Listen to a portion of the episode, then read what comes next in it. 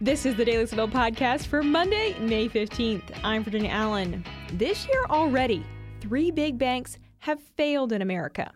But financial expert and investor David Bahnsen says Americans need not worry about the safety of the money in their bank accounts. Why? As Bahnsen says that the recent bank failures that we have seen this year are very different from the financial crisis of 2008. Bahnsen joins me on the show today to explain why these bank failures aren't necessarily of concern to the average American, but why we do need to pay attention to them and how they're affecting financial markets. He also shares some common financial advice that he says most Americans don't understand.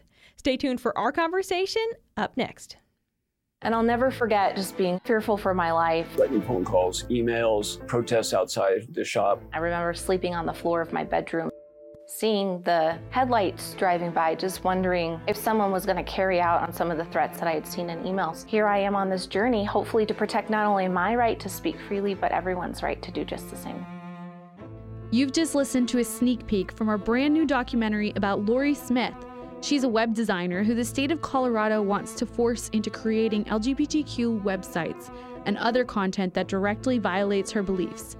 We spoke with her and with Christian Baker Jack Phillips about their cases and about what's at stake for the First Amendment. You can find the documentary on the Daily Signals YouTube channel or in the show notes for this episode. We are joined today by David Bahnsen, the founder of the investment company, the Bahnsen Group, which manages over $4 billion in client assets. David, thanks for being here today. Well, thank, thank you so much for having me. Can you uh, start us off today by just sharing a little bit of your background, what you do with the Bahnsen Group, and uh, how how that work really contributes uh, to to the overall mission that you have uh, and really bringing awareness to the common public about our financial system. Sure. So I um, started the firm uh, a little over eight years ago. And so we have six offices, 56 employees. We manage about four and a quarter billion dollars. And we're working with regular people, private wealth clients, doing their tax planning, estate planning, and investing their money. I'm particularly passionate about something called dividend growth investing, where I've uh, dedicated my career to buying individual companies that are growing dividends for people. I wrote a book on it.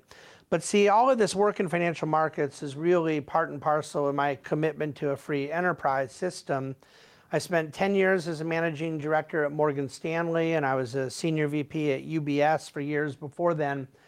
So I come from Wall Street. I believe very much in a need for Wall Street, a need for financial markets. And I'm tired of a Wall Street that doesn't defend itself, that mm. doesn't defend uh, a free market system like the one that has made Wall Street so big and powerful. And so I am quite passionate about the concept of a free and virtuous society. I'm a movement conservative. And the beauty of not being uh, employed at Morgan Stanley now is I can say whatever I want, whenever I want, and I have no intention of firing myself or canceling myself. So I'm on the board at National Review. I do a lot of writing there, and am just otherwise uh, deeply involved with various conservative uh, political and economic projects. Well, I'm excited to have you say whatever you want during our conversation here today. Let's jump in and talk about some of the banking activity that we have seen in America just since the start of the year. We've watched as three pretty large American banks have closed. We have Silicon Valley Bank, Signature Bank, and of course the latest First Republic Bank have all gone under. Did these banks fail for the same reason or different reasons? There's a similarity between the three banks and their closings uh, there's almost nothing in common at all with these three banks closing relative to all the 2008 hmm. So I would point out that in the financial crisis, we had over 120 commercial banks drop, and I'm not even talking about the big Wall Street firms that everybody thinks about with the financial crisis Bear Stearns, Lehman Brothers, Merrill Lynch, all of that stuff. We had 120 bank banks with you know branches on the street corner type of thing go down and we've had three so far this year but they're pretty good size Um, and all of them essentially this year have closed for something to do with interest rates going higher.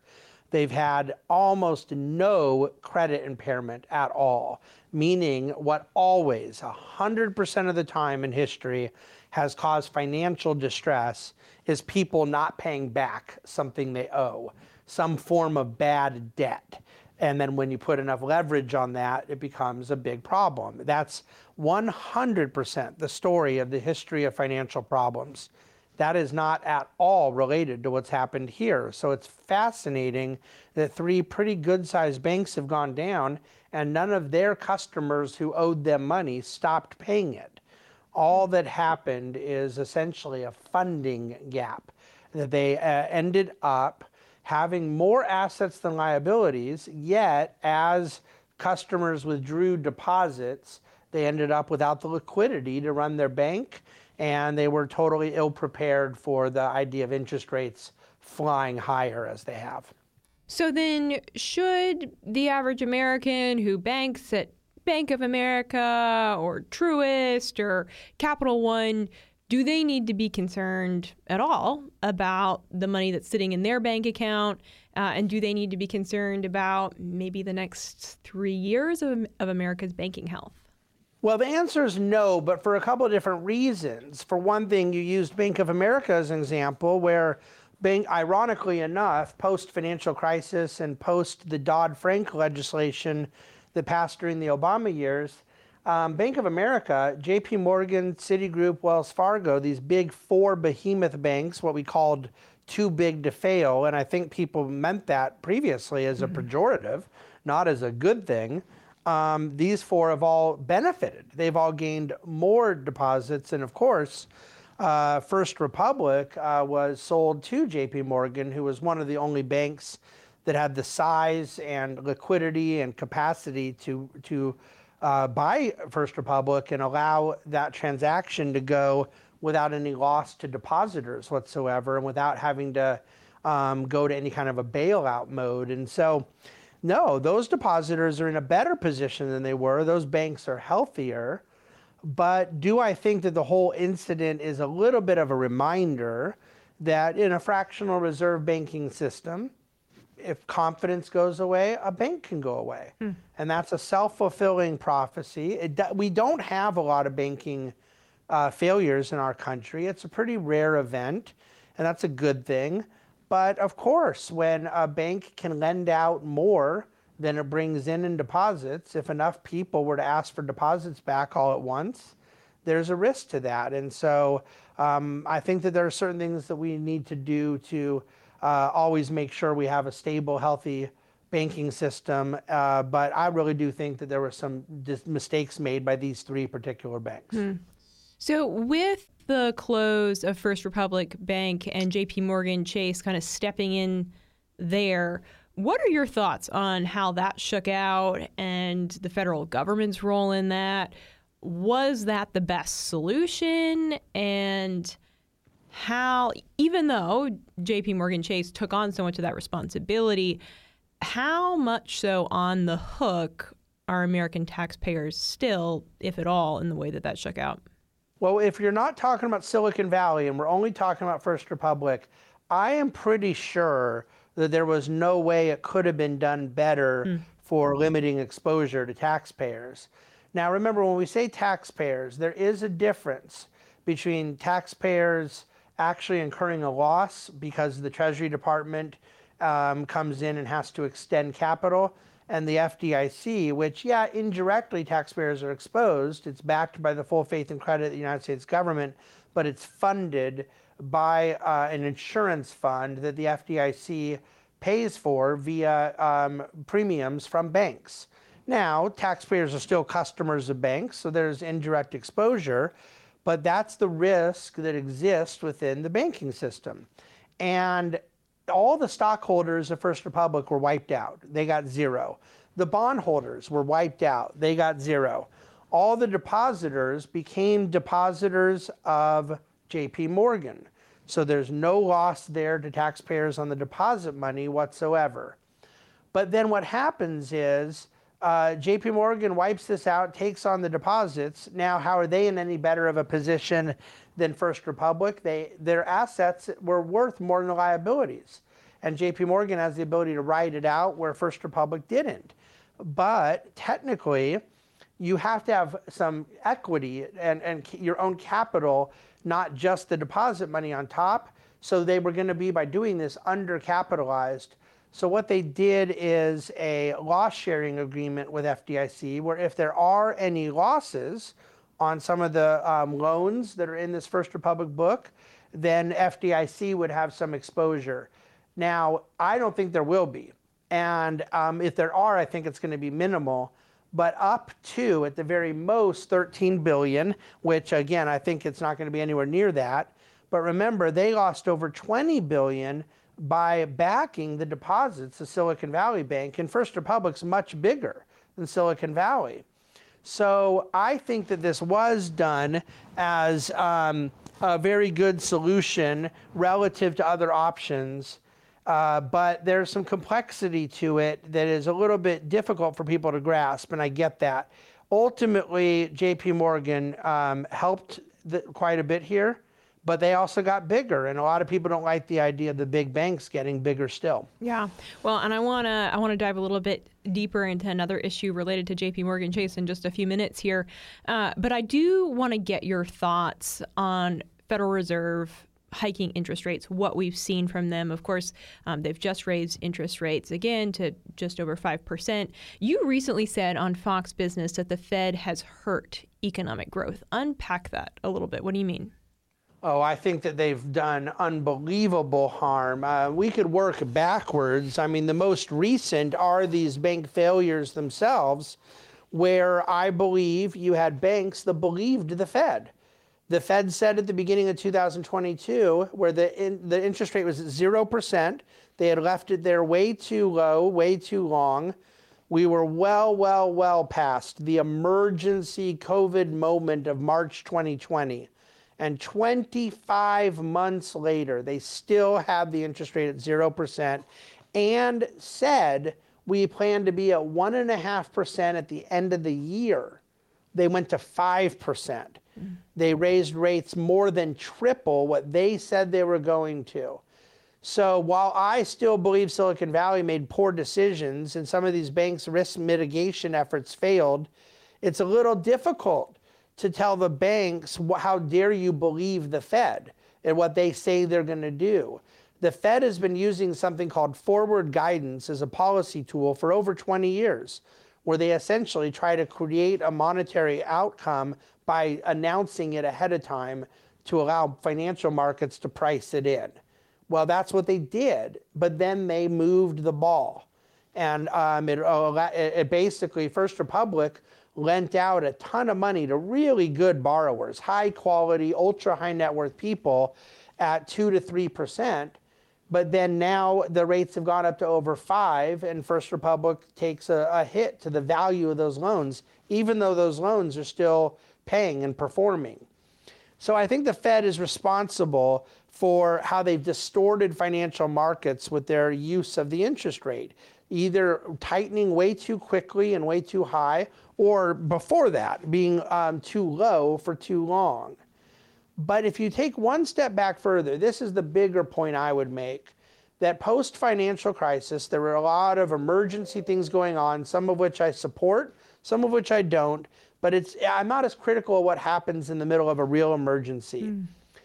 But when you leave the interest rate at zero for seven years, and effectively really 10 years, they, they barely raised it at all after that, um, you allow uh, an incentive to not build new technologies, new factories, new plants, but just simply to lever up pre existing assets. People can get a great return by just continuing to invest in what they already have available in the economy. And what we need is growth. We need new invention, new products and services. The Fed allows certain companies to stay in business that should go away. Mm-hmm. With a 0% interest rate, they can kind of live to fight another day but really that capital could be resourced in a much more useful way if we had a more honest uh, uh, Fed funds rate and a cost of capital in our economy. So the Fed is facilitating what we call zombie companies to stay, around, stay around, uh, which basically keeps capital in a less attractive, less efficient, less resourceful use when we could be stimulating growth by moving to a better use. Mm, this is fascinating. Thank you for breaking that down. Uh, let's go ahead and, and loop back to JP Morgan Chase. You, um, you have sent uh, a letter, a request to JP Morgan Chase. You're a shareholder there, and you sent them a proposed resolution earlier this year uh, calling for evaluation of the company's discrimination policies. You wrote about this uh, in a recent piece in the Wall Street Journal. What discrimination policies do you believe that JP Morgan Chase is engaged in? Well, one thing I am very willing to say is it's entirely possible they're not. And mm. I hmm. would give them the benefit of the doubt. But my point is that there's enough prima facie evidence that they've been debanking, closing bank accounts, not lending to or taking deposits from either certain conservative political organizations or certain religious or religious liberty organizations that my suggestion is that they run a process to evaluate um, even if they don't have a policy at the company level are there local and regional things happening that are resulting in discrimination? Now, I strongly suspect it is happening. One incident here could have an explanation, maybe a second one there could be a coincidence, but there's enough volume of things that makes it look like they're violating their own policy against religious and political discrimination. But all I did is ask them to run a, a, process to investigate if there may be things happening, not at the Park Avenue level, but down at the local, regional level that need to be addressed. Just as um, if they were discriminating on the basis of race or sex or gender, you know, th- those things would um, not be tolerated. Let's make sure it's not happening with religious and political discrimination. Well, they refused to put it on the docket, and I'm a sizable shareholder in the firm, and of course, manage significantly more amounts of the shares on behalf of clients as well. And um, yet, there was no basis for them turning down my request, not to do what I asked, but to just put it on the agenda of the shareholder meeting to put it to a vote. It's one of my rights as a shareholder. I appealed to the SEC, and the SEC sometimes can be even more woke and problematic than some of these companies. And the SEC ruled in our favor. They, they agreed with my attorneys that there was no basis for JP Morgan to not allow this on their shareholder um, agenda. So at the JP Morgan share annual shareholder meeting, which is on May the 16th, uh, it's in their docket in the agenda now. My whole case is in the written agenda, and there will be a vote. And there's a lot of other shareholder resolutions, usually from far left organizations. The Sierra Club always does a bunch of wacky environmental stuff and whatnot. But what I don't understand is why JP Morgan would oppose the resolution when I'm not coming in saying you are discriminating, and I'm not saying please stop doing this. I'm saying there's enough evidence it may be happening. Let's get to the bottom of it. Mm-hmm. And if it isn't happening, you're going to be vindicated. And if it is happening, it gives everybody an opportunity to cure it, to fix it, so that we can maximize profits, eliminate biases, and basically be a better run company on behalf of us, the owners of the company. So that's what the endeavor was. Uh, uh, really, the irony is, if they had accepted to put my proposal on, I don't think anyone would have really heard about it. But by turning it down and having the SEC rule in our favor, it really put a lot of press and attention on it. And if nothing else, um, it's forced the C suite at JP Morgan to interact with us and um, I think they're now a lot more aware than they were a few months ago that there are people like us out there yeah. who do not want them debanking people because of their politics or their religion. So, if shareholders vote and say, yes, this is something we want to look into, what would the timeline be? How, how long would we get final word on these are the results of, of what they found as they've looked into this? Yeah, there'd be a, a, certain degree of flexibility on that. Um, I mean, we'd be asking for it in less than a year, but there's no reason it would need to take that long. Um, part of it would depend on how cooperative they were. Once the shareholders approved the resolution, how vigilant would management be at making sure it was done right? Um, so I don't know exactly how long it would take. I would imagine for a company of their size and complexity, um, you wouldn't want it done in less than a few months, and and it, there's no reason it would need to take more than a year. So let's put that somewhere between six and nine months. Yeah, well, we're going to be following this as it moves forward. But uh, David, before we let you go, I want to ask you: Is there a common sense piece of financial advice that you would give Americans that you think most Americans don't necessarily understand? Yeah, as far as their own personal finances, not Yeah. not macroeconomically or governmentally or whatnot. Yeah, you know, this isn't very complicated, but I don't think most people understand it. Um, I I volunteer to teach economics to a local Christian high school in Newport Beach, California, that I helped to start, and I tell these kids P equals W, excuse me, W equals P minus C. W equals P minus C. Wealth equals production minus consumption. And I don't think it's any more complicated than that. Um, that we need to view wealth not as dollars. Uh, you know, there are countries that have far more units of currency than ours does that are nowhere near as wealthy. Wealth is the production of goods and services that meet the needs of humanity, that enhance the quality of our lives. And the more we are producing relative to what we're consuming, the wealthier we become. So, for people's own individual lives, that is equally true, just as true as it is for countries or whole societies. And I think people that focus on greater production, we're living in a time that has a very low view of work. People wanting to, you know, basically work from home all the time, work three or four days a week, complain about retirement extension, uh, the the whole issue in France around extending their you know version of Social Security. Uh, a lot of people didn't return to work after COVID. Wealth equals production minus consumption, and I think it's the number one most important financial truism in our lives. Excellent. Mr. David Bahnsen, thank you so much for your time. We encourage everyone uh, to follow your work. it's not hard to find. You have uh, an impressive presence across so many news outlets. And, uh, we really appreciate your insights. Thank you so much. Really enjoyed being with you. And with that, that's going to do it for today's episode. Thanks so much for joining us here on the Daily Signal podcast. If you haven't gotten the chance, be sure to check out our evening show right here in this same podcast feed where we bring you the top news of the day. Also, make sure to subscribe to the Daily Signal wherever you like to get your podcasts and take just a moment to leave us your feedback and give us a five star rating and review.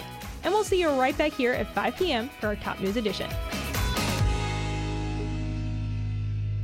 The Daily Signal podcast is brought to you by more than half a million members of the Heritage Foundation. Executive producers are Rob Bluey and Kate Trinko.